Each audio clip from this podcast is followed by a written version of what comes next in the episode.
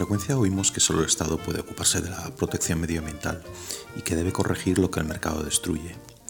Hoy me visitan dos personas que piensan justo al revés.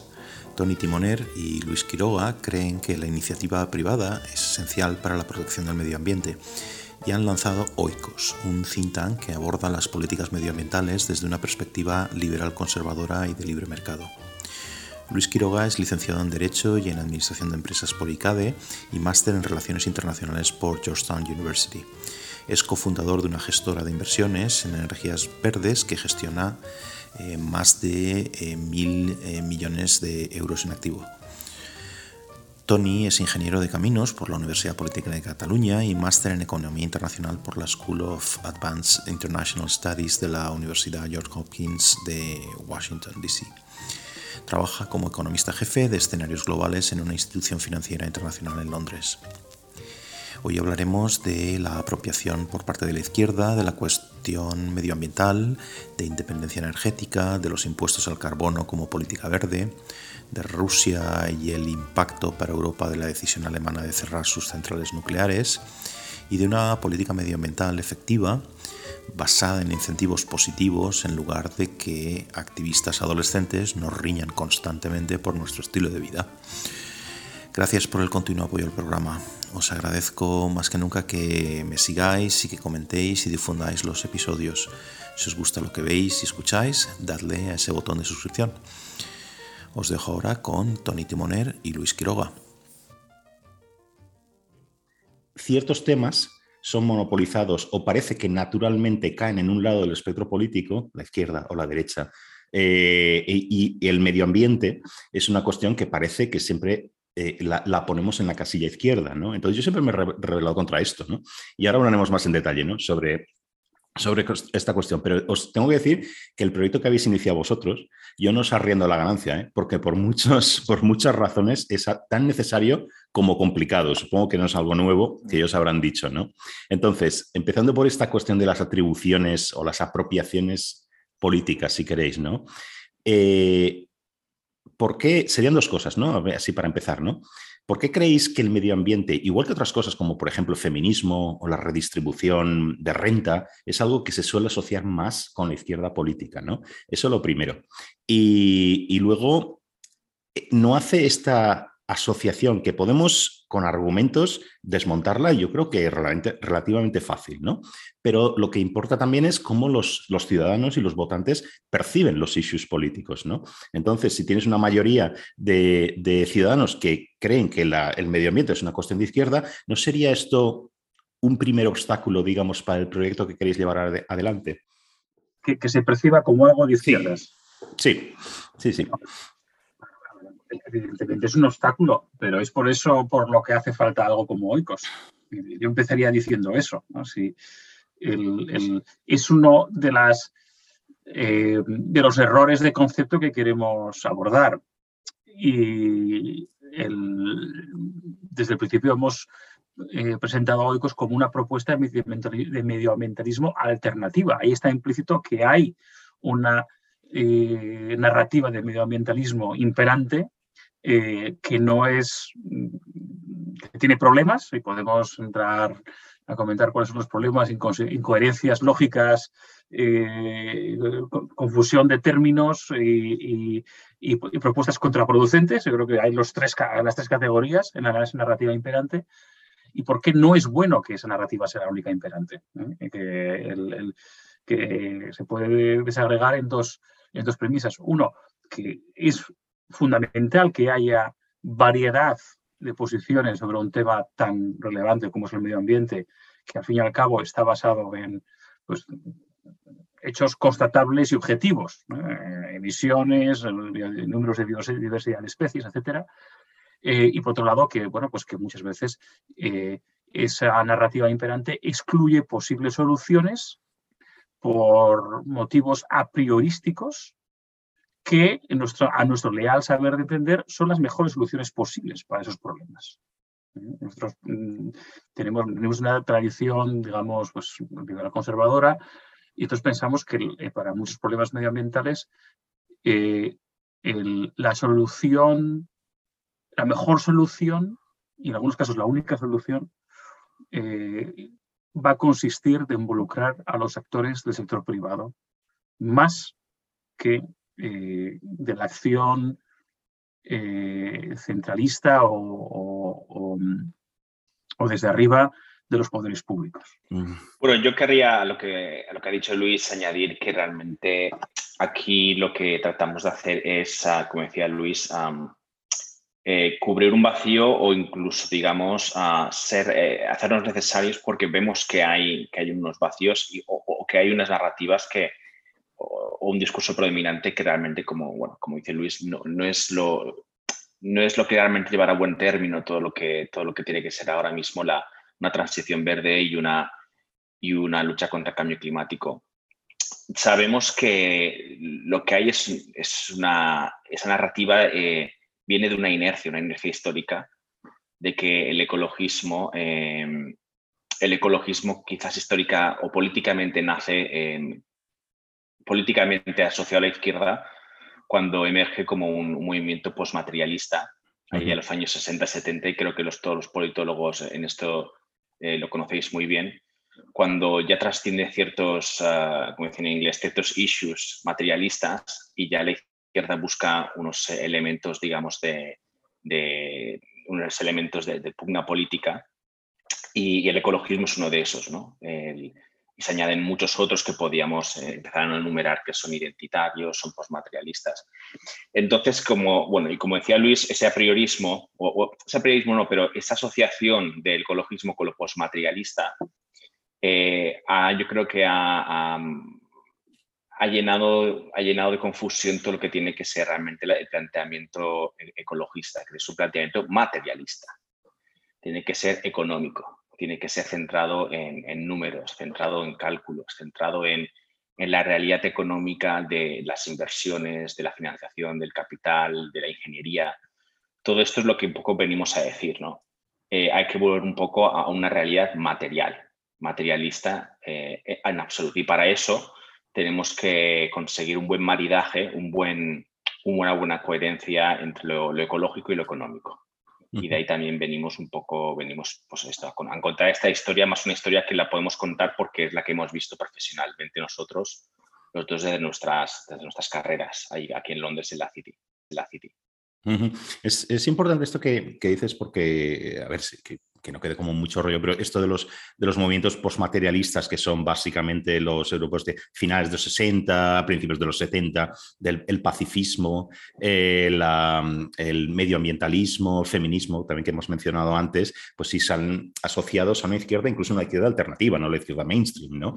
Eh, las protestas, etcétera, ¿no? Eh, y precisamente se llaman postmaterialistas porque, porque realmente suponen a una, es casi una cosa de semántica, no tiene historia, estoy totalmente de acuerdo que son literalmente materiales, no posmateriales. Pero entonces lo material era pues conseguir el pleno empleo o mantener el pleno empleo, el crecimiento económico. Entonces se veía eh, la paz y el feminismo y, el proteger los bosques como algo que está, eh, digamos, cuando ya has conseguido todo aquello material, todo aquello que tiene que ver con, con el dinero y con el bolsillo y con el ahorro y este tipo de cosas, pues ya te preocupas por cosas que parecen que ya van más allá un poco, que son como de sociedades ya que han conseguido muchas cosas, sociedades exitosas, pero realmente hay que romper, yo creo, ¿eh? pienso, eh, esta narrativa porque realmente es una cuestión material, como decía Luis antes, de, eh, indicadores muy concretos, de cosas muy medibles y cosas muy materiales en el fondo. ¿no? pero, pero también, también lo que lo quería ligarlo con, con, otra cosa, ¿no? La cuestión del, de... A mí me parece que es muy vamos a ver, como muy complicado dejar de lado en todas estas ecuaciones, en muchas propuestas que oímos de izquierda, dejar de lado el mercado y el capitalismo como sistema, digamos, ¿no? Parece que todo, cualquier solución a los problemas medioambientales pasan por una intervención estatal, ¿no? Regulación o, impuestos, etcétera, ¿no? Pero vamos a ver, es que nos falta algo que no solo es necesario, sino que creo que es principal, que estamos en, son, estamos en sociedades capitalistas, en sociedades donde el mercado es fundamental. ¿Cómo lo podemos dejar de lado? Eso, eso por un lado, ¿no? Por no hablar de esta historia del que el, Estado, digamos, uh, mm, por hacerlo un poco simplificando, ¿no? el capitalismo contamina y el Estado resuelve.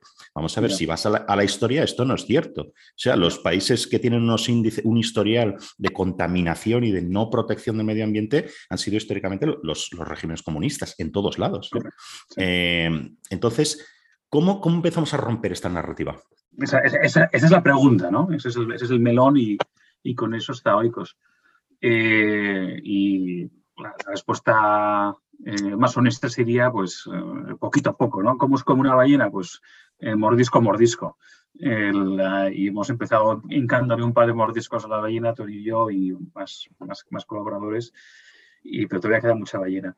Dos apuntes que creo me, me, parecen muy importantes sobre, sobre, algo que has dicho, que es efectivamente el, la, este postmaterialismo no es de izquierda mainstream, es una izquierda alternativa y, y, y, pese a venir de una izquierda, digamos, alternativa marginal, eh, ha ido permeando la izquierda mainstream y, se ha extendido a otros ámbitos que no son de izquierda hasta hacer un consenso suave, ¿no? que algunos llaman.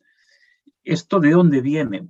hay una. Mm, es muy interesante mirar a los eh, ejemplos de otros países. En Alemania, que es un país donde sabemos que hay un partido verde mm, pues, de, tamaño crítico, la, la, sociodemografía de ese partido no son. Eh, no, es tradicionalmente un votante de izquierda, es un votante urbanita, no, es de clase trabajadora, es altamente cualificado. Eh, y es un votante que tiene las necesidades básicas ampliamente cubiertas. Eh, además los encuentras que, que, tienen un peso importante los, en los estados ricos, ¿no? En, en, en, Baden, en Baviera, ¿vale? ¿no? En, Renania y, Donde hay industria del automóvil también, por ejemplo. Sí, sí, sí, efectivamente. efectivamente Baden pues está ahí eh, Stuttgart, está ahí Porsche, ¿no? y Mercedes. La, y sin embargo, pues, pues han tenido el gobierno de ese, de ese Estado. Y tú preguntas un poco cuál es el, cuáles son motivaciones. Eh, tenemos una red internacional en Alemania, en el Reino Unido, y ellos se ven un poco como el, el, partido de la virtud. Nosotros defendemos un modo de vida que es bueno, ¿eh? que no debería sorprendernos, todo los que venimos de una tradición liberal conservadora, porque hace, hace no mucho había también un set normativo de una moral judio-cristiana, ¿no? que, que, también era pues, la vida buena. Eh, hay una diferencia fundamental, que es que yo creo que explica el por qué esta, esta, esta vida buena eh, de, los medioambientalistas o, la vida buena medioambiental se ha extendido a eh, ha sido expansiva y ha invadido los ámbitos de otras personas que no venían de, esa tradición. Y es, yo creo que tiene que ver con el sujeto sobre el cual se proyecta esa vida buena. ¿eh? Porque no es lo mismo decirla, pues mira, yo sigo, eh, soy, tengo una experiencia religiosa, sigo el libro sagrado de mi religión y lo aplico en mi casa. Cuando hablas de una vida buena que tiene que ver con el medio ambiente, el medio ambiente es de todos, nos afecta a todos. Entonces, si tú crees que para tener una vida buena hay que tener una relación con el medio ambiente determinada, eso vas a tender a imponer obligaciones al resto. Eh, la no existe ningún sistema eh, en la realidad donde no haya ningún tipo de regulación por parte de los poderes públicos y, todos, los, todos los partidos de, derecha o centro derecha eh, del ámbito civilizado aceptan que hay una regulación y aceptan que el Estado puede crear mercados. Yo creo que pero la diferencia fundamental que vemos que se obvia en cuanto a las políticas medioambientales es que, de qué tipo de incentivos hablamos. ¿Hablamos de incentivos negativos o positivos? Y es cierto que desde la izquierda hay una preferencia por incentivos negativos o por prohibiciones, diciendo esto no se puede hacer, mientras que nosotros creemos que desde el punto de vista de eh, adecuación a la naturaleza humana y desde el punto de vista de maximizar, de maximizar la probabilidad de soluciones efectivas y, óptimas, los incentivos positivos son mucho mejores. Y hasta ahora, las actuaciones medioambientales, incentivos positivos, ha habido pocos. ¿Eh? ¿Nos podrías dar un par de ejemplos así sencillos? Ah, y ahora continuamos bueno, a ver, de una, de una cosa y de otra, ¿eh? Sí, no, no, bueno, bueno, pues mira, hay un tema que está, que, también sé que te interesa, que es el tema de los impuestos al carbono. y que efectivamente eso es una forma de internalizar un coste, ¿eh? para empezar, con lo cual es acorde con los principios del mercado. Eh, y es algo que todos los economistas eh, serios lo aceptan como algo pues, perfectamente compatible con, con, bueno, las sociedades modernas. Hay obviamente un debate sobre bueno, pues, cuánto es el coste que se, debe, que se puede asumir y quién lo sufraga. en, Europa, los, impuestos de carbono pues, van a una especie de, tarro central ¿no? y luego se da a los gobiernos. Eso, eh, hay análisis que, plantean que el hecho de que el dinero que se recauda vaya a los gobiernos quiere decir que los ciudadanos lo ven como un coste y no como una oportunidad. Ya hay ha habido un, intento en Canadá, no introducido por la derecha, hay que decirlo, de hacer que el impuesto al carbono sea un dividendo también al carbono. Que lo que se recauda se reparta al final del año entre los ciudadanos y se reparta de acuerdo con eh, pues unos criterios que al final tú veas que sí, que cuando vas a, repostar tu coche o cuando vas a eh, comprar eh, pues una, bomba de, una bomba de gas o cuando, vas a, cuando consumes algo, un tipo de insumo energético, tú pagas un sobreprecio, pero que también percibas que tú recibes un beneficio económico al final del año que viene de ese sobreprecio que tú has pagado. Y esto se, ha intentado en, Canadá y bueno, todavía es demasiado pronto como para saber cuáles son los resultados, pero eh, hay analistas que plantean que el, que percibas ese dividendo al final del año y que te llegue al correo un cheque que ponga la familia Jones de Toronto eh, recibe un cheque de 900 dólares canadienses y que te ingresan en tu cuenta ¿eh? y que pone dividendo del carbono, por ejemplo, que, es una forma de incentivo positivo. Pero esto, yo tengo una experiencia personal. Quiero decir, yo recibo ese cheque viviendo en Canadá. O sea que, y, y entonces, sí, bueno, eso es una. No, en cada, en cada provincia se llama de una forma distinta, claro. Porque sí, depende de los gobiernos provinciales. Entonces, no recuerdo que tuviera un. Em, no recuerdo el nombre exactamente, pero es claramente cuando tú ves el, el el, digamos, ni siquiera es una cosa como se llama un tax credit, ¿no? Es algo que tú ves cuando haces la declaración de la renta, sino que es que literalmente te llega el cheque a casa, un cheque físico, ¿no? Y entonces allí, en, por lo menos en, Ontario, eh, se organizaba de una forma trimestralmente, te llegaba un dinerillo, ¿no? Pues yo qué sé, eh, que, puede ser importante, ¿eh? que puede ser unos 100 dólares o lo que sea, pero lo importante no es tanto el montante, sino que tú ves que te llega un cheque del gobierno que te pone eh, lo que sea, ¿no? Por el eh, ahorro medioambiental o lo, que fuera, y lo ves claramente y asocias con esta regularidad de este pequeño dinero que te llega, que supongo que para una familia grande será más dinero, etcétera, ¿no? Este tipo de cosas, pues lo, eh, lo asocias con este tipo, con el carbon tax que llama, con los, con los impuestos al carbono. De todos modos, aquí hay algo que, que, sí me gustaría decir, porque el ejemplo canadiense es, es muy bueno y, ofrece un cierto contraste con lo que se hace en Europa. Que me gustaría escuchar también a Tony, ¿no? Con, con esto, ¿no? Sí, Quiero decir, eh, eh, estabais eh, diciendo que pues es algo que hay un cierto consenso en aceptar los, los impuestos al carbono. Sí y no, diría yo, basado simplemente en la experiencia de Canadá. No, no estoy tan familiarizado con, lo que pasa en Europa. es cierto que los, todos los partidos, los principales partidos de izquierda y derecha en Canadá aceptan esta tasa al carbono, ¿no? pero hay dos problemas aquí para que el gobierno de los liberales, que liberales allí es un poco lo que sería aquí centro-izquierda, eh, eh, algunas provincias aceptaran ¿no? Porque hay provincias que son productoras de, carbón, como, perdón, de petróleo, como Alberta. Ahí es más complicado porque la gente vive de esto, ¿no? Que eh, Quebec, por ejemplo, lo acepte, bueno, una provincia de una, cultura política más progresista y tal, no hay ningún problema. Pero para que todas las provincias lo aceptasen, si no, no funciona, porque el mercado es todas las provincias, ¿no? Eh, lo que se hizo fue inventar esta historia de ir devolviendo el dinero. Esto salió de aquí, ¿no?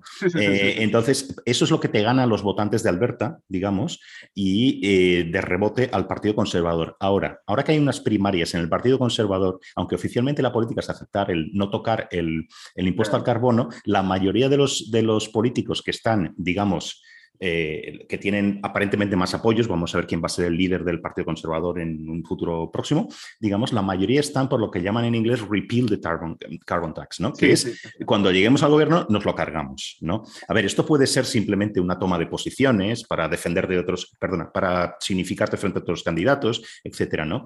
Pero sí que parece una tendencia preocupante en el sentido que no parece que haya un consenso tan elevado. Yo no sé si es lo mismo en Europa en el, en el caso de los partidos conservadores, pero bueno, decirme, bueno, pues mira, los dos. Te, respondo rápidamente porque estamos escribiendo un paper sobre Canadá, por eso me lo sé, eh, pero sobre este caso concreto, y luego paso a Tony para que hable de Europa, que eh, además el ejemplo británico también puede ser relevante. El, el, a ver, tienes toda la razón, eh, los conservadores canadienses, que son no, es lo mismo que un partido conservador europeo, eh, mainstream, pero bueno, eh, son los que hay.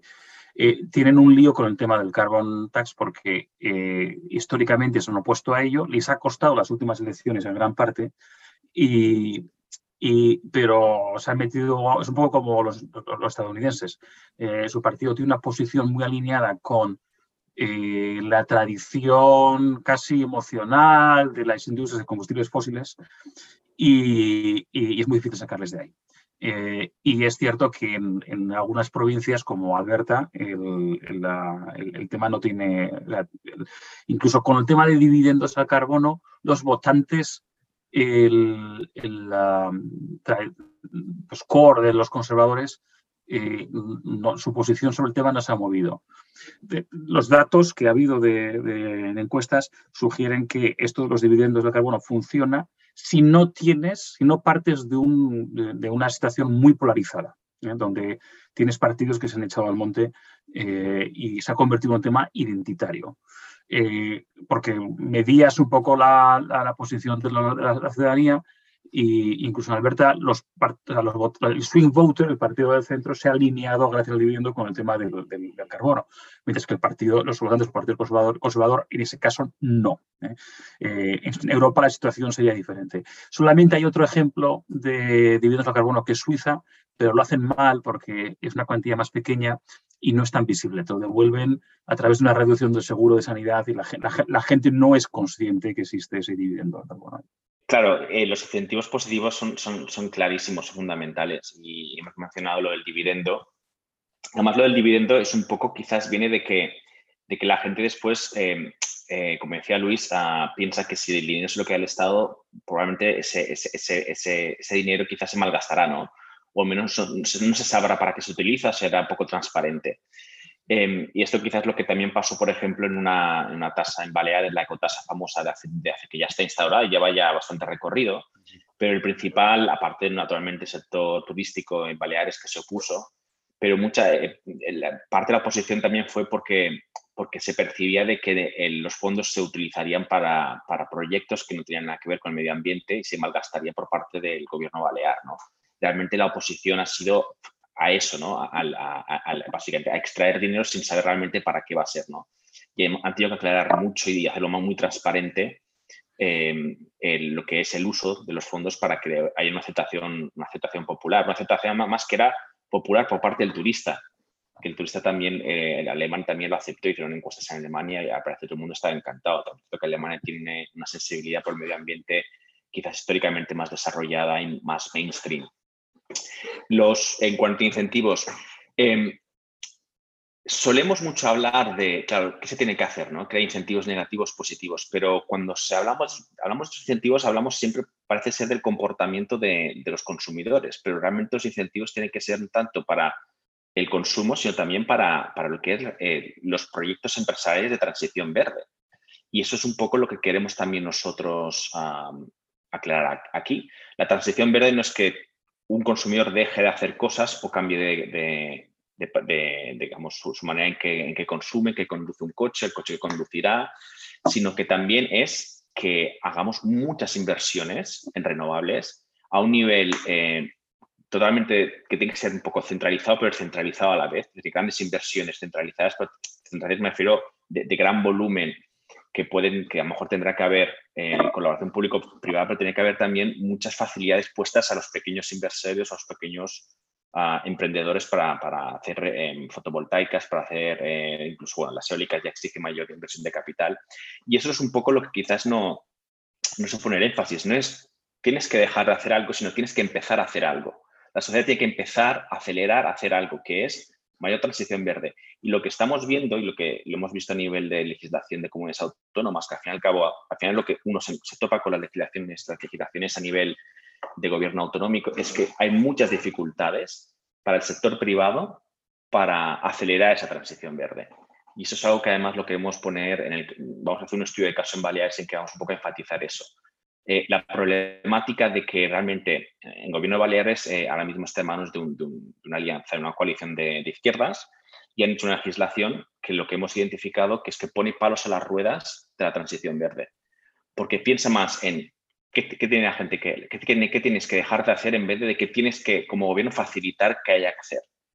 Y eso es un poco lo que queremos un poco enfatizar, es, esa de, el incentivo positivo. Y, y, ya volviendo a tu pregunta, tu pregunta, al inicio de la pregunta, que es, eh, es por, qué el énfasis en, mercados, por qué el énfasis en, el, sistema capitalista, el sistema de libre mercados. Y es un poco quizás volver a, estos conceptos básicos que ya vimos que funcionó, bueno, que, que, estos conceptos que, que en el siglo XX se les dio la razón, que es que es eh, un poco lo que ya dijo en su momento tanto Hayek como Keynes, ¿no? Keynes dijo aquella cosa de lo, inadecuado de la mente humana para abordar problemas complejos y, Hayek dijo lo de la pretensión del conocimiento, ¿no? El, eh, cambio climático eh, es... La fatal arrogancia, ¿no? Llamaba Hayek, Sí, la, fatal arrogancia, ¿no?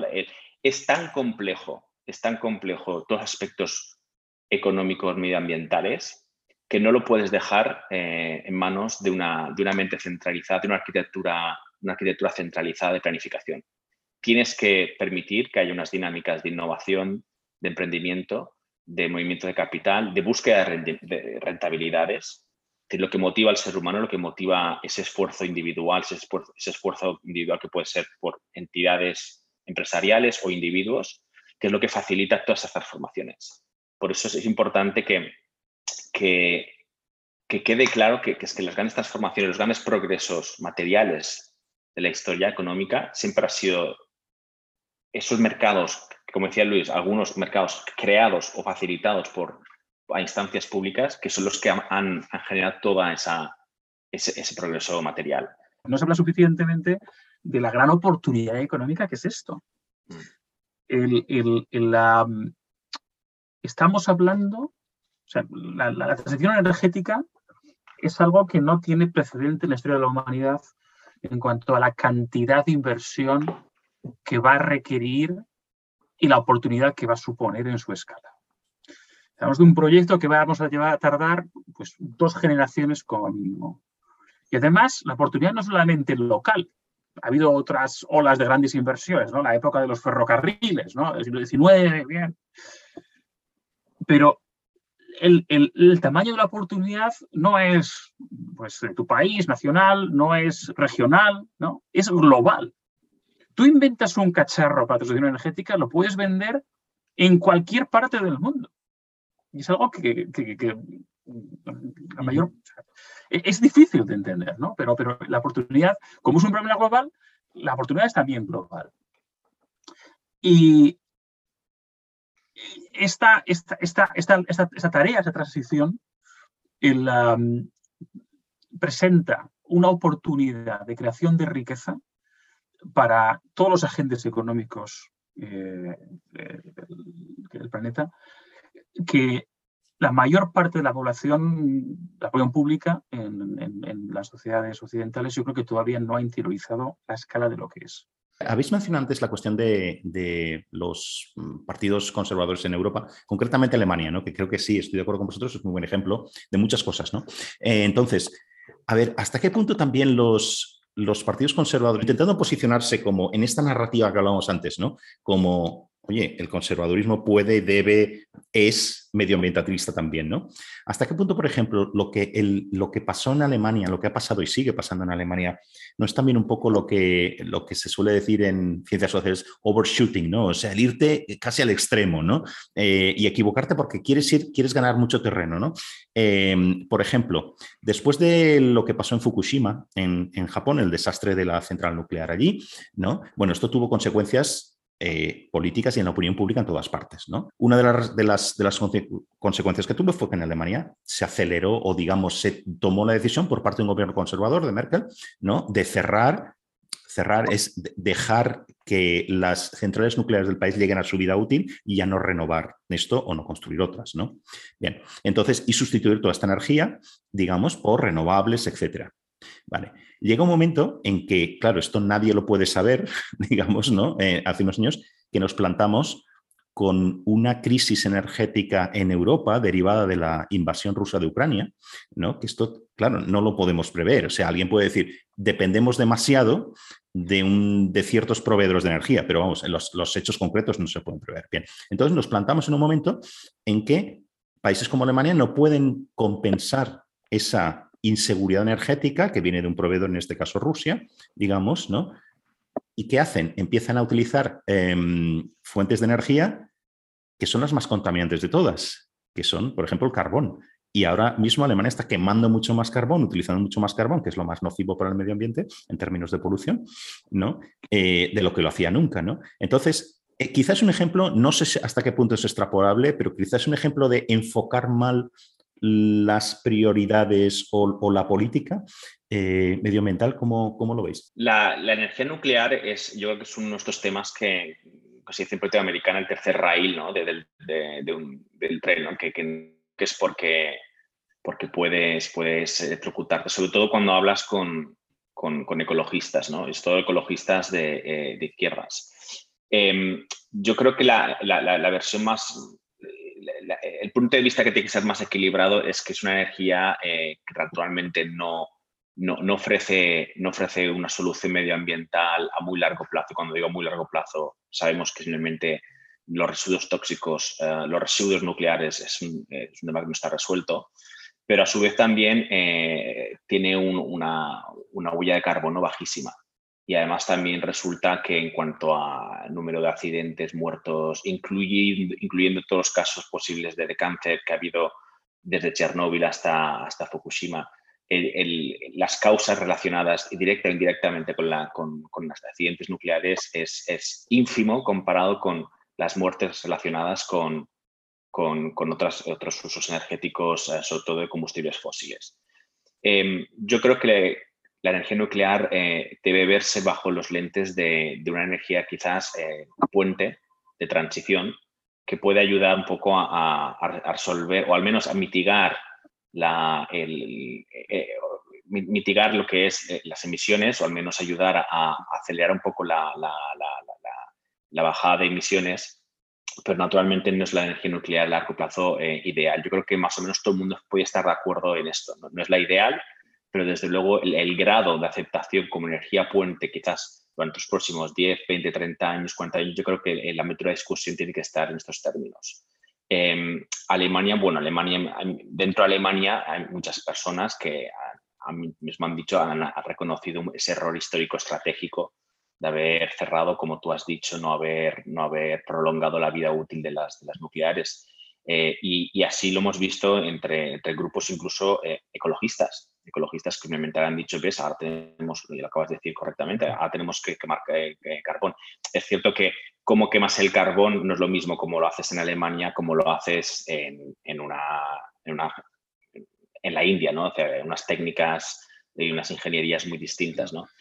Em, pero sí, en ese sentido sí. Yo, eh, creo que por eso nosotros desde ECO siempre decimos que, el ecologismo tiene que ser muy a largo plazo, y a largo plazo con una visión pragmática realista, entendiendo que habrá pues meandros, habrá ups and downs, ¿no?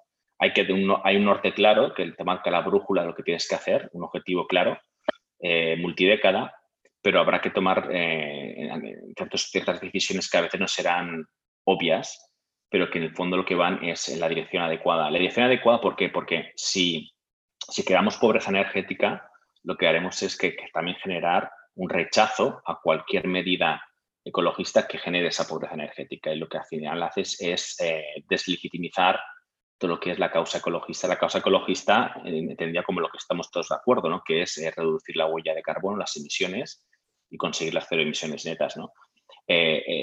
cuando no se hacen bien las cosas, la opinión pública no lo entiende y, bueno, rechaza las medidas y, y bueno, genera descontento y es lo que hay que intentar no hacer. A ver, eh, yo creo que es importante reconocer eh, cuando, cuando, te equivocas hay que decirlo, ¿no? Eh, y, yo creo que aquí los alemanes se han, metido en un lío. Pero también hay que, cuando hablamos con políticos alemanes, casi de cualquier color, en privado te suelen reconocer efectivamente que es un, la situación es, es lamentable, están quemando carbón, y, han apagado las nucleares y tienen gran, o sea, su industria tiene gran dependencia ante los costes de energía. Eh, pero también te, explican con, con, con, con, resignación que cualquier escenario alternativo hubiese sido muy difícil. Eh, la política, al fin y al cabo, es el arte de lo posible ¿eh? y a veces las, las, las, soluciones idóneas no son, no son practicables. Aquí se juntaron dos cosas. Por un lado, hay una, dentro de la opinión pública, había, y hay todavía, hay todavía, eh, una aversión por energía nuclear eh, muy profunda en Alemania, eh, que está radicada en la historia del país. En España también la hay, pero en Alemania eh, es algo que es mm, bueno, pues que ningún político se atreve a tocar abiertamente. Bueno, es de donde sale el movimiento, antes que estamos hablando de los postmaterialistas, donde sale el movimiento antinuclear, ¿no? Efectivamente, y está vinculado a la historia, bueno, pues de, la Guerra Fría, del, los misiles. Efectivamente, y, bueno, pues eh, puedes decir, no es intelectualmente coherente esa posición, pero sin embargo está ahí, tiene una tradición y es una cosa que ha sido multigeneracional. Entonces, para mucha esta gente, el reconocer que se han equivocado o que, les o que no han entendido bien la cuestión, pues es difícil. Pero ¿hasta qué punto, perdón, eh, Luis, no, no, no digamos, esta oposición a lo nuclear no parte de esta premisa que estamos diciendo de, digamos, el movimiento pacifista, a lo que se opone no es al, uso en su día de la energía nuclear como fuente de. De, digamos, de energía de consumo, sino al militarismo, a todo lo que asociamos la bomba nuclear, eh, la guerra fría, digamos, la tensión de dos potencias eh, eh, nucleares, etc. Entonces, ¿hasta qué punto estos no lo podemos extrapolar y pensar, os lo planteo, que los reparos que tenemos frente a la energía nuclear no dependen mucho, en general, ¿eh? no estamos hablando de los residuos concretos, cómo los, cómo los gestionamos, tal, de las diversas formas de, diseñar una central nuclear. No hablamos de eso, sino de que todavía en una especie de imaginario asociamos la energía nuclear, las centrales nucleares, a las bombas, ¿no? Cuando son cosas que no tienen absolutamente nada que ver, ¿no? Entonces.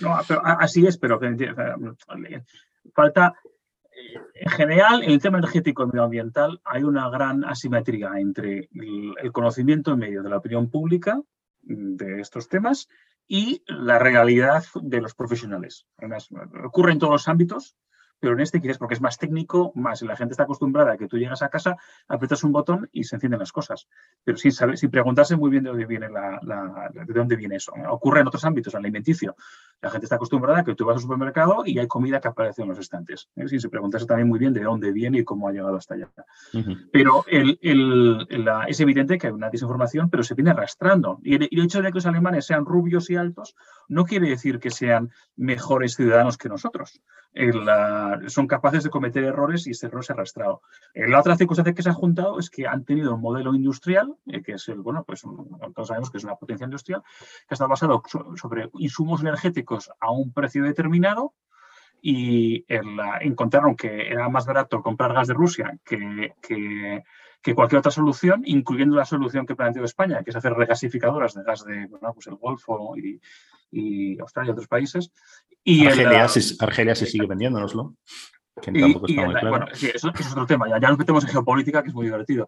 Pero el, entonces, y, y, no tienen alternativa. Entonces, su alternativa, la, alternativa de la industria es, sí, sí, los molinos están muy bien, pero es que eh, nos hace falta mm, eh, una cierta capacidad energética o de, o, de, o, de, o de suministro que los molinos no pueden suministrar hoy por hoy eh, el hidrógeno verde como idea es fantástica, pero los costes no nos, hacen, no nos funcionan, eh, pues habrá que hacer otra cosa y como no le dejas comprar gas, tendré que va carbón. Esa, es, es, lo que han llegado, ¿no? Entonces, ellos son conscientes del error, pero salir de esta situación mm, pues no, se puede hacer de noche a la mañana. Van a tardar pues a lo mejor 10 años, ¿no? Eh, y durante esos 10 años va a haber un aumento de emisiones contra el contrafactual que hubiese habido si no hubiesen hecho la paga nuclear, que, nos vamos a tener que comer con patatas. Y es un error que podemos pagar todos, es decir, eh, un, error estratégico eh, de Alemania que, les lleve a ellos a una recesión profunda, sabemos que en el fondo nos lleva a nosotros, a todos, a toda la eurozona, a una recesión. en la dependencia del gas fuso y el posible corte ahora en verano, que es cuando tienes el momento para rellenar los, los, los, depósitos de reservas para el invierno, si el corte es ahora, el corte es total y absoluto, ahora los cálculos que se hacen es que eh, el invierno alemán ya no es cuestión de pasar frío, es cuestión de que las industrias dejaran de funcionar. Y se habla de que es posible que se tenga que reducir la semana de trabajo de 5 a 3 días con una recesión de una bajada del PIB alemán de hasta el 2 o el 3%. Cuando el PIB alemán baja en un 2 un 3%. impacta en todo. Eh, es que yo, ya te imaginas lo que pasa en España, ¿no? O sea, y cuando hablamos de reducir una semana de trabajo, hablamos ya de todo lo que esas disfuncionalidades económicas que la gente recuerda de los 70, ¿no? Cuando, sobre todo en países como Reino Unido, donde no había electricidad para funcionar más allá de tres o cuatro días a la semana. Entonces, ese, ese error estratégico, claro, lo podemos ver ahora desde la distancia pensando, alemanes se han equivocado, nosotros hemos acertado los alemanes se han equivocado, también nosotros nos, vamos a, sufrir su error. Lo sufrimos todos. Y eso, es problemático para toda la eurozona y para toda la, Unión Europea. Sobre, bueno, como sabes, yo tengo una empresa que se dedica a hacer inversiones en energías limpias. nosotros mm, internamente, cuando hacemos los números, eh, los números para un parque eólico nos salen casi en cualquier parte de Europa, sin subsidios.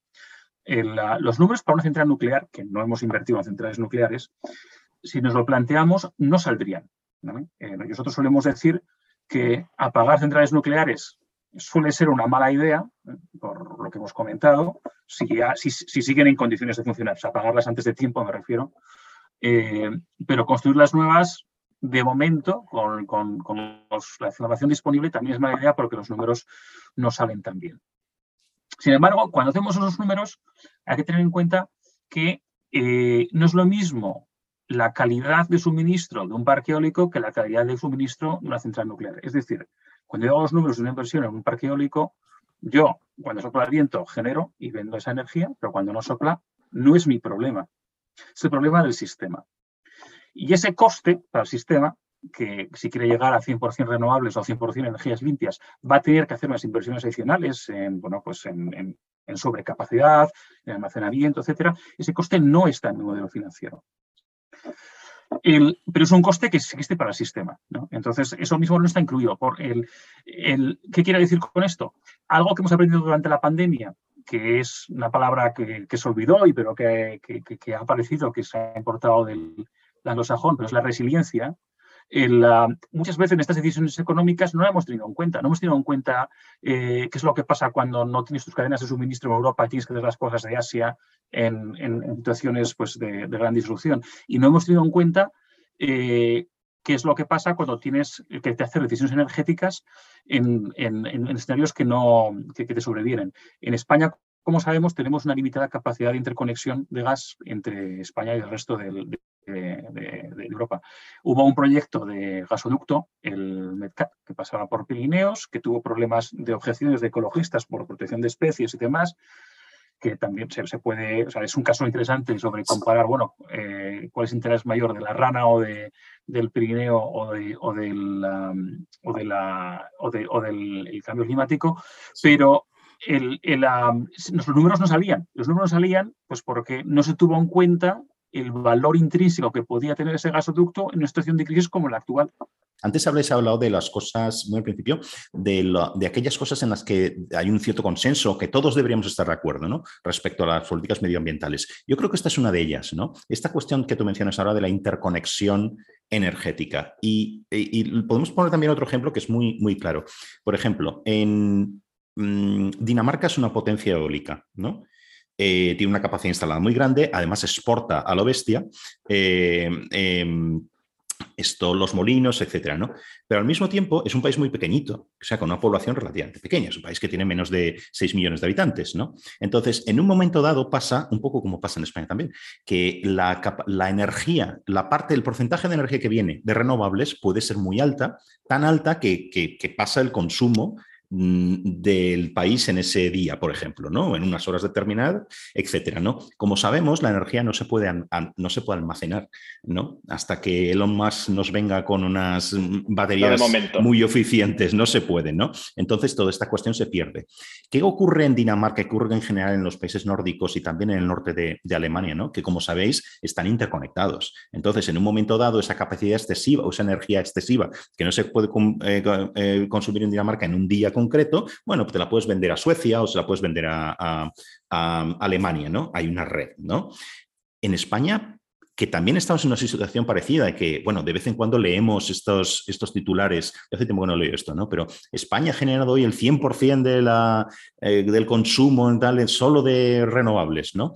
¿Qué pasa con esto? Porque nosotros no estamos interconectados. Entonces, si hay un cierto consenso, es que yo no me puedo imaginar que alguien desde ninguna posición política se pudiera oponer a esta política de crear las infraestructuras para interconectar, tener un verdadero mercado interconectado en Europa, ¿por qué no se hace? Porque esto no es una prioridad absoluta, por muy cara que sea y por muchas consideraciones respecto a la fauna, de los hábitats naturales, etcétera, que existan, ¿no? ¿Por qué no se apuesta esto, porque esto no es la política número uno de los países en sí, de los miembros de la Unión Europea y de la Unión Europea en sí, esta interconexión energética. Es, forma parte de, las líneas estratégicas de, fondos, pero, pero también tienes que tener el acuerdo de países fronterizos y, no sé exactamente los detalles de la posición francesa, pero quizás a Francia no le interesa tanto comprar energía energía eólica cuando, cuando tiene una fantástica base nuclear. 75%, 75% creo, ¿no? viene de, la nuclear, ¿no? Eh, entonces, quizás eh, eh, hay que plantearse, bueno, asumiendo que estamos muy bien conectados con nuestros colegas portugueses, tenemos que asumir que la península ibérica tendrá que ser una isla energética o, o sufrir las, las, limitaciones de una isla energética eh, en cuanto a conexiones eléctricas, naturalmente. Pero de pequeño tamaño, claro, porque el mercado de Portugal no es el mismo que podría ser el de. Sí, sí, no, habría que considerar el mercado ibérico, ¿no? Ah, y las conexiones quizás habría que incluso plantearse a lo mejor vender electricidad eh, renovable a Marruecos y Argelia.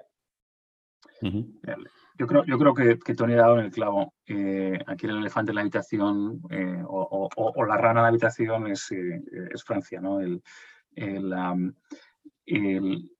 porque estamos hablando de consideraciones de seguridad nacional o seguridad energética y Francia es de los pocos países de Europa que es casi autónomo desde el punto de vista energético.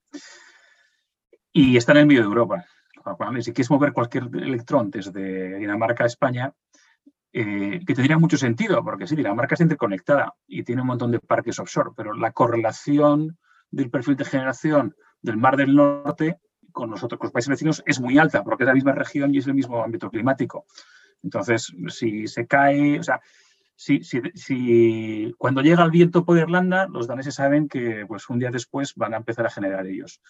y cuando se acaba, pues también lo ven. Entonces, incluso en estos países altamente interconectados, los modelos muestran que tienes que tener capacidad para asumir periodos de, al mínimo, de, cinco días como mínimo de sin generación de renovables y eso es mucho. Eso con baterías es hoy por hoy imposible.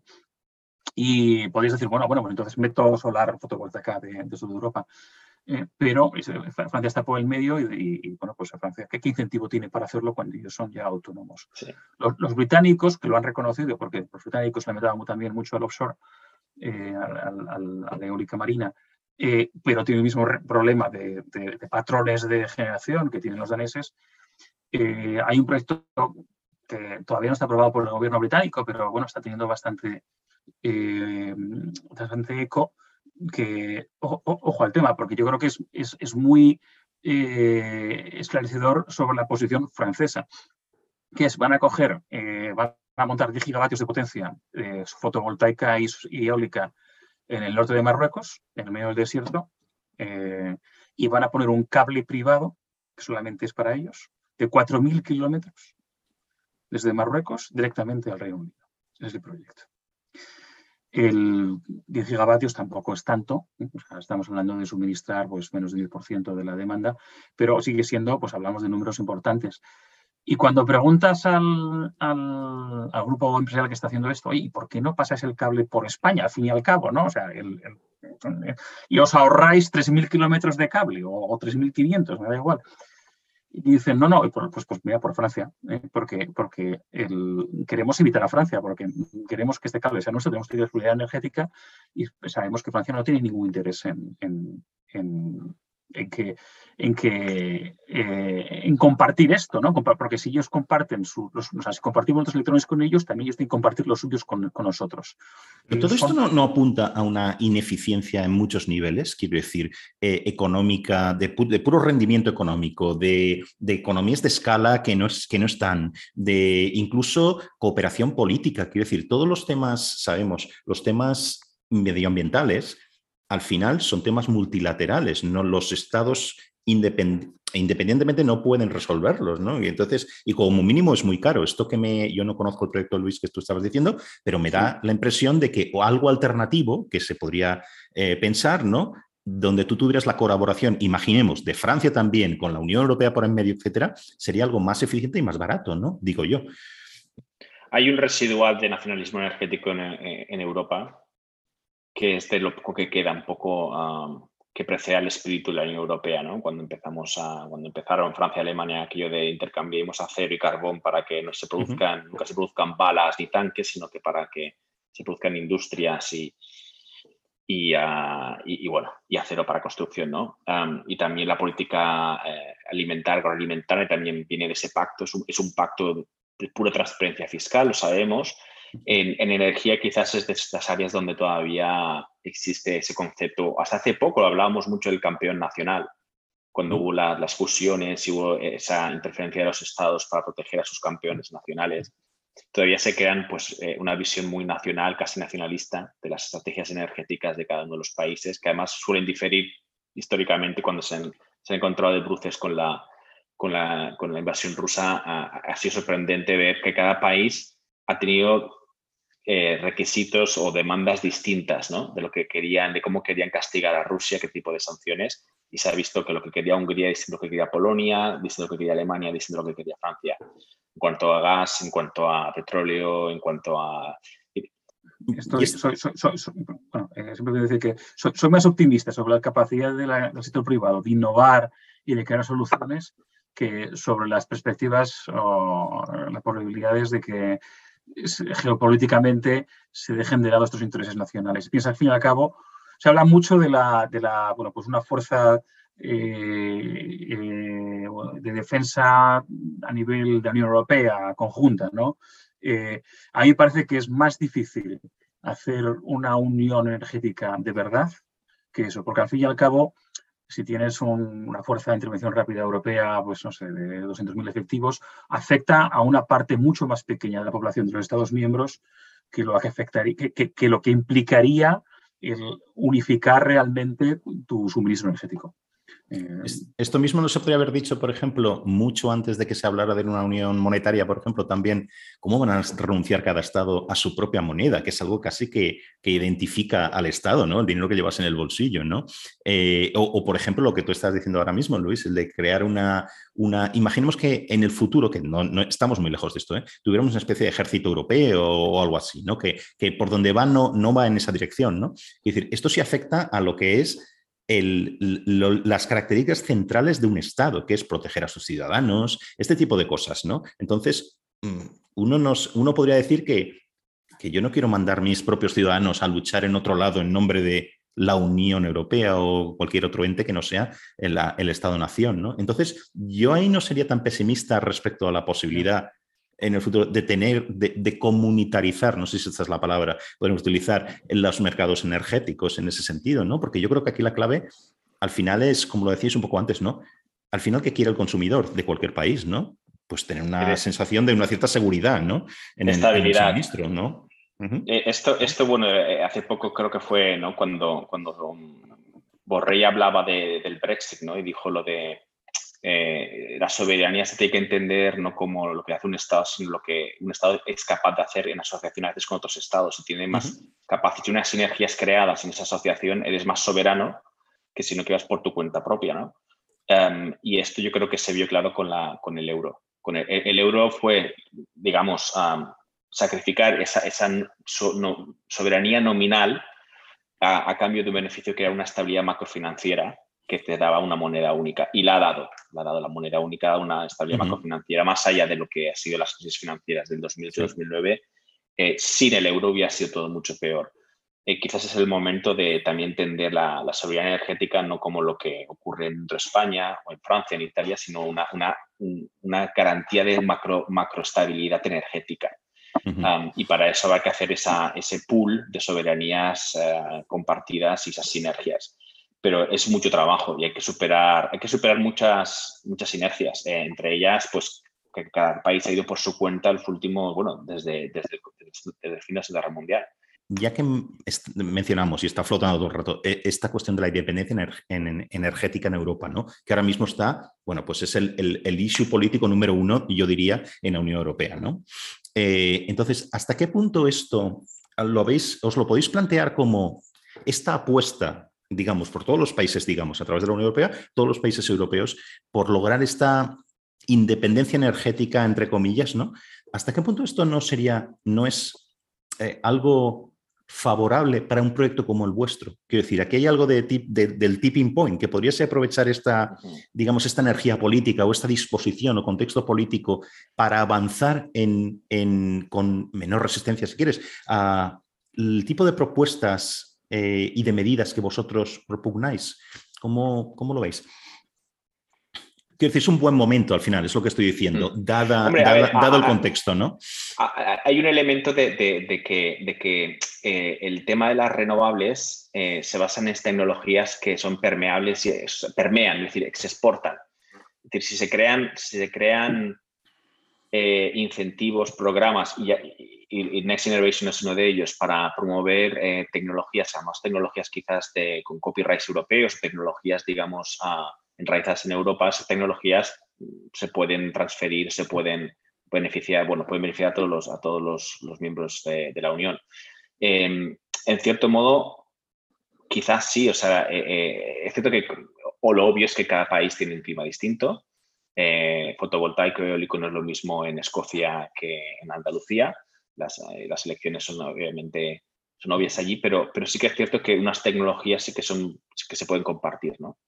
Ah, a lo que me refería, perdona, Tony, eh, que te interrumpa, ¿eh? es, es, algo quizá más genérico, ¿no? Quiero decir, ahora mismo todo el mundo, todo, incluso gente que mm, simplemente, como decía Luis antes, le daba el botón y está la luz en la casa, o abre la nevera y hay, y hay, hay, frío, digamos, ahora sí estamos pensando, hasta el último consumidor, yo creo, ¿no? Por decirlo así, en, en cuestiones energéticas, en cuestiones de dónde viene la energía y quién nos la vende y qué problemas tenemos cuando no hay, cuando el suministro eh, peligra, ¿no? Entonces, en este, en esta, digamos, ambiente político, por decirlo así, ¿no creéis que, que, la idea es, o, digamos, el, e, ese ambiente es, a ver, necesitamos ideas, vengan de donde vengan, no podemos estar con la idea esta que decíamos al principio de, el Estado es el que protege el medio ambiente, el capitalismo desastroso, etcétera, sino, a ver, ¿Qué, ¿Quién está haciendo qué? ¿Quién está Y eso sería algo bueno para vuestro proyecto. Hombre, es, volver un poco lo que había comentado antes, ¿no? O sea, la ecología como algo que, no es postmaterialista, sino que tiene que volver a ser materialista y por tanto económico y por tanto estratégico. Tiene que ser algo que, que tenga un lenguaje común, eh, que es el lenguaje común de los intereses económicos compartidos. O sea, la, dura realidad que de, la, economía y de los números. Tiene, la ecología tiene que volver a ese campo. Se suele decir mucho, no, no, no dejes desaprovechar una buena crisis, ¿no? Eh, siempre es una oportunidad y, aquí vamos a ser obligados a ello. en términos económicos, el hecho de que los precios de energía sean altos es bueno para la transición energética. Obviamente tiene unas grandes implicaciones pues, de coste económico y social, somos todos conscientes de ellos, pero crea un incentivo para buscar alternativas. Y eso es fundamental. ¿eh? Perdona, Luis, si dejas trabajar al mercado, ¿eh? porque ya sabemos lo que ha pasado con la subvención de esos 20 céntimos. Y, necesitamos también ponernos un poco serios. ¿no? A mí una cosa que me llama mucha atención en el debate medioambiental es todas estas recetas de, los gestos, todos son recetas gestuales. No, pues mira, para salvar el planeta, ya empezamos con esa premisa, salvar el planeta, eh, hay que eh, dejar de comer hamburguesas, hay que comprarte una bici y, hay que eh, pues, hacer las vacaciones en, en, la sierra en vez de, en vez de ¿no? Eh, Tú no eres muy amigo de Greta Thunberg, ¿verdad, Luis? No, no, bueno, bien, no, o sea, pero me sigues. Bueno, entonces, o sea, con este buenismo de los pequeños gestos, pues hombre, tú lo metes unos modelos y a lo mejor pues sí caen las emisiones efectivamente, pero no solucionas el problema del cambio climático. Hay que ser claros con esto. Entonces, como estamos en una situación de, bueno, podemos llamarlo de ecología de guerra, tenemos un paper, aquí pequeña cuña de un paper que tenemos sobre el tema, pues hace falta dejar los gestos de lado y de lo simbólico y ser pragmático y hacer cosas que funcionan. ¿eh? y eso yo creo que va a ser un efecto a largo plazo positivo para la transición energética. Lo decía el propio ministro de Energía del Reino Unido hace pues, un par de meses, que decía, esto ya no va de net cero, ¿no? de emisiones eh, netas cero, esto va de seguridad nacional. O sea, olvídate de los gestos. Si queremos acelerar la transición energética, la involucración eh, entusiasta y masiva del sector privado en todos los países es fundamental. Y el hecho de que tengamos precios de energía altos y que haya ah, coyunturalmente y que haya una percepción sobre las consecuencias de, seguridad nacional sobre esto es un gran incentivo para ello. O sea, la gente ahora, como tú dices, es consciente del problema y la gente empieza a pensar en ello. Y sabemos, porque les lo he demostrado 50 veces, que cuando los humanos empiezan a pensar sobre algo, antes o después encuentran no una, sino múltiples soluciones. Y hay una competencia entre las diferentes soluciones. Y bueno, pues algo emergerá y esto no está ocurriendo solamente hoy en España, está ocurriendo en toda la Unión Europea, está ocurriendo a nivel global. Y hoy por hoy hay más humanos sobre el planeta que en cualquier otro momento de la historia, con lo cual las cabezas pensantes que hay sobre este problema es algo que no tiene precedente. Eh, es importante resaltar esto. Como en aquello de la, la, política es el arte de lo posible y todo esto, ¿no? O sea, poniéndonos muy prácticos, ¿no? Si ahora mismo os llama el ministro de Medio Ambiente de turno. No sé si ha ocurrido ya y si no, estoy convencido que ocurrirá. ¿vale? Eh, y, os dice, mira, todo está muy bien, parece muy interesante lo que estáis haciendo, pero claro, eh, aplicar políticas depende de que estés en el poder, ¿no? Eh, entonces necesitas ganar las elecciones, ¿no? ¿Cómo, y os preguntara, ¿cómo hacemos para convencer, por un lado, a los, a los votantes, a unos votantes, si quieres por especificarlo más, ¿eh? o sea, un gobierno conservador, votantes conservadores, digamos, liberales, conservadores. ¿Cómo hacemos para convencerles? Dadme una, una lógica, pero casi una lógica política, si quieres. ¿eh? ¿Cómo vendemos la idea? ¿Por qué es bueno? digamos, o que eh, en los, digamos, sacrificios, medidas, regulación, incentivos positivos, ¿por qué todo este mix podría convencer a un votante liberal conservador de que vayamos en este camino, ¿no? Y de rebote, si quieres, o la otra cara de la moneda, cómo podemos contribuir a ganar unas elecciones o a subir el número de votos con medidas como las que proponéis vosotros. Entonces, ¿qué le diríais a este eh, mm, potencial ministro em, de Medio Ambiente en un gobierno liberal conservador? Bueno, yo en primer lugar, eh, y ya lo he comentado antes, es eh, dejar hacer, facilitar que se haga y no pensar en negar o, poner obstáculos. Es decir, el énfasis tiene que estar en no en no puedes hacer esto, sino por favor haz esto. Y es y esto lo que hemos hablado, ¿no? Eh, todo lo que tiene que hacerse en cuanto a instalación, instalación de renovables, eficiencia de eficiencia de, eficiencia energética en todos los niveles industriales, pero también de edificios, eh, de transporte público. Todo esto tiene que facilitarse y tiene que facilitarse de la mano de lo que es la iniciativa del capital privado. Es decir, el, eh, eh, ya lo que decía Luis, hay que entusiasmar al sector privado, a lo privado, y, una vez que se crea ese entusiasmo, hay que ponerle, poner una autopista para que, para que consiga hacerlo todo esto cuanto más antes. ¿Cómo entusiasmas al votante eso? Eh, estoy totalmente de acuerdo. Ah, ¿Cómo entusiasmas al votante? Pues hay, un par, hay un par de temas que, que, es lo que estamos trabajando, que es, yo creo que hay, hay, una, hay quizás dos o tres cuestiones. Uno de ellos yo creo que es que tenemos que explicar que en el fondo es, es hablamos de la protección de nuestro patrimonio histórico ecológico. Es decir, si, hay, si el votante conservador puede, digamos, tiene, si es cierto, y es así, y así lo queremos, tiene unas señas de identidad de apego a, a la historia de la nación, tenemos que explicarles que eso tiene un, componente medioambiental y de biodiversidad que, tenemos que incorporarlo a ese concepto de nación. Y por tanto, al proteger el medio ambiente, protegemos la nación. Y después hay una cuestión también de, de, valores conservadores eh, que ayudan un poco a solucionar el dilema, el dilema temporal o el dilema de horizonte temporal que, es, que, tiene el cambio climático y la lucha contra el medio ambiente. ambiente. También si creemos eh, la nación como aquel ente que se enraiza en el pasado, eh, mira el futuro y a su vez también se cuida del presente, eh, el cambio climático, ese esfuerzo que nos exige ahora para el futuro, encaja muy bien en esos valores de, conservación, de, conservador político, que busca esa, esa solidaridad intergeneracional, esos vínculos entre generaciones pasadas, presentes y futuras. Y una cosa que me he dado cuenta este año es que ha nacido mi hija y, mi hija cuando acabe el siglo tendrá la misma edad que tienen mis padres hoy, 68 años. Em, yo en el trabajo hago escenarios económicos, escenarios climáticos. Todos, todos acaban en el año 2100. No hay nada más allá del año 2100. ¿Por qué? Porque la gente piensa, no vale la pena pensar más allá, no vale la pena decir, eh, lo habrá resuelto, será el problema de otra persona, eh, otra generación se ocupará de eso. Bueno, mi hija estará probablemente viva al menos si se alcanzará a mis padres, que posiblemente la alcanzará, eh, cuando llegue el año 2100, cuando acaben todas las proyecciones actuales que nos, que nos indican que ya hay que actuar. ¿no? Yo creo que, que, es eso también.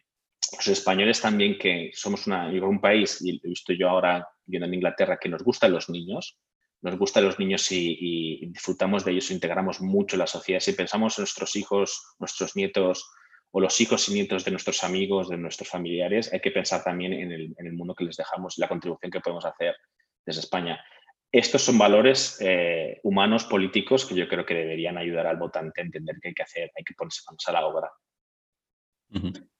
Yo como, el, completamente de acuerdo con lo que dice Tony y me, parece difícil superar su comentario final. Entonces voy a intentarlo en plan así de, escenario. El señor ministro tiene dos minutos y ya quedas lo masticadito, pero como lo cruzo en un pasillo y tal, ¿no? Como el futuro ministro.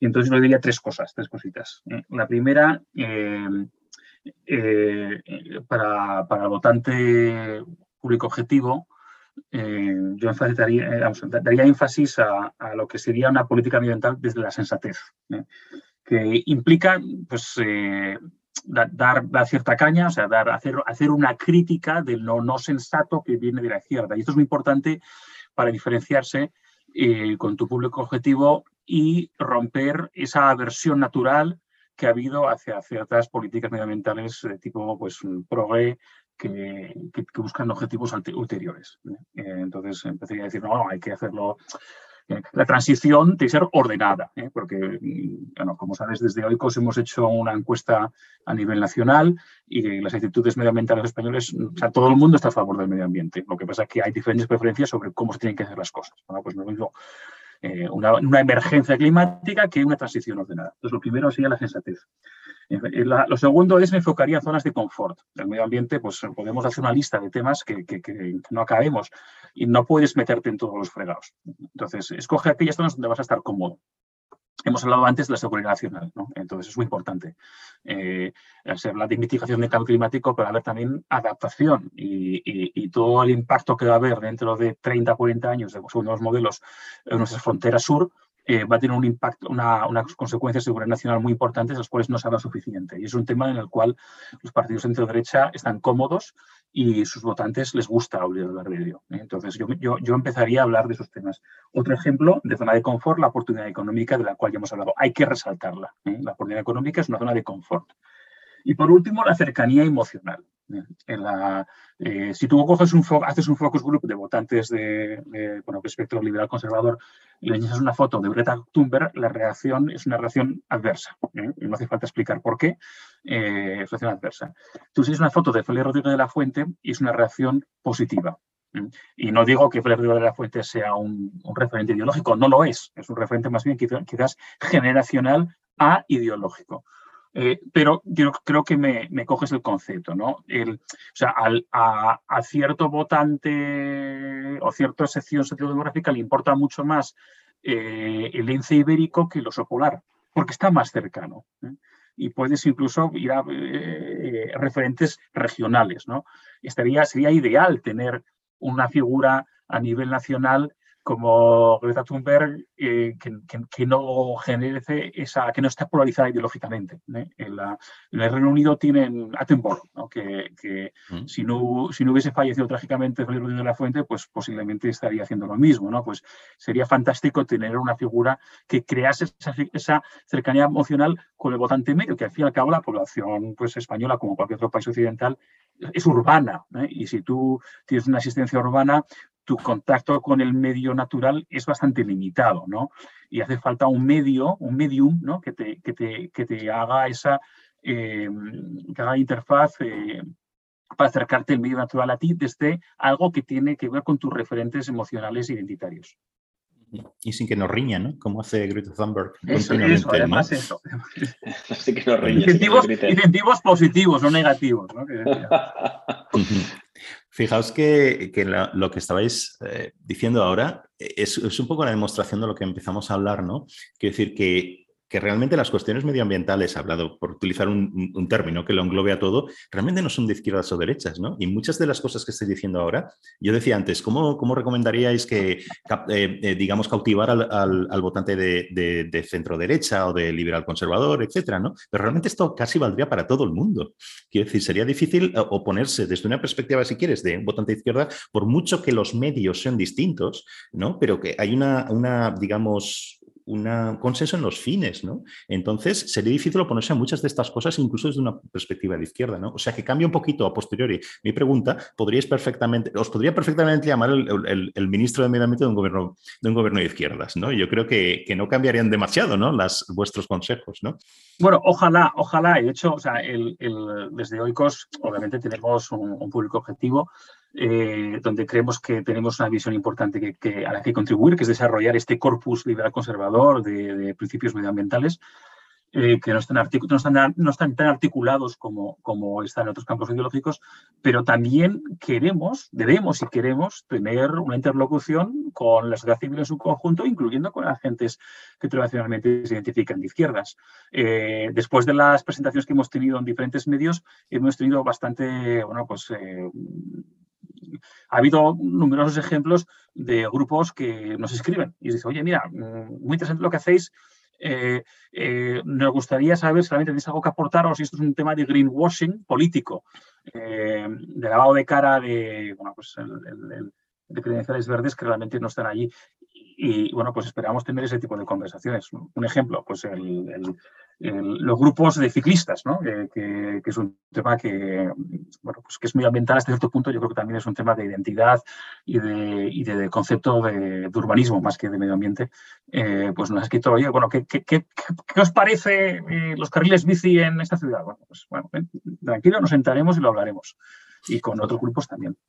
Yo creo que cuando dejas, cuando dejas esos escenarios catastrofistas de la emergencia climática, de tenemos cuatro años de para, y si no el mundo explota, este tipo de cosas, y te vas a los hechos y a la política basada, ese, concepto tan viejuno, ¿no? De la política basada en evidencia, ¿no? En, en pruebas, entonces ahí sí puedes también, yo creo que entrar en un diálogo que es muy necesario es decir, aquí las trincheras serían lo peor, trincheras políticas, lo peor que podemos hacer, el peor escenario para avanzar en términos medioambientales, yo creo, ¿no?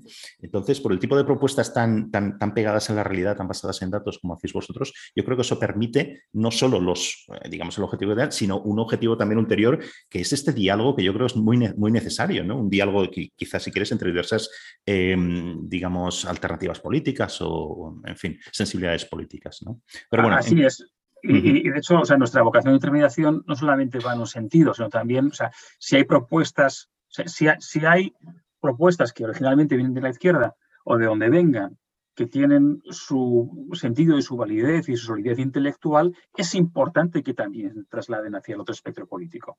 Uno de los principios, tenemos un manifiesto en nuestra página web, lo puedes ver, uno de nuestros principios es el pragmatismo, y decir, bueno, pues es dar al César lo que es del César, ¿no? Y llamar las cosas por su nombre. Y es una labor de educación que también hay que, hacer, porque, bueno, pues por, por, diferentes motivos históricos de reacción o de malas decisiones, hablamos antes de los canadienses que se han metido en un lío, los alemanes, también se toman malas decisiones medioambientales desde, desde la, la, centro-derecha a veces. No son, no son, opinamos que suelen ser no frecuentes, pero también existen y no podemos negarlas. Hay que aceptar la realidad y esa es parte del cometido de un think tank. ¿eh? No, no, somos un, partido político. Muy bien, pues mil gracias, Luis, Tony. Eh, toda la suerte del mundo para vuestro proyecto Oikos. Seguiremos hablando muy pronto de todas estas cosas. Gracias.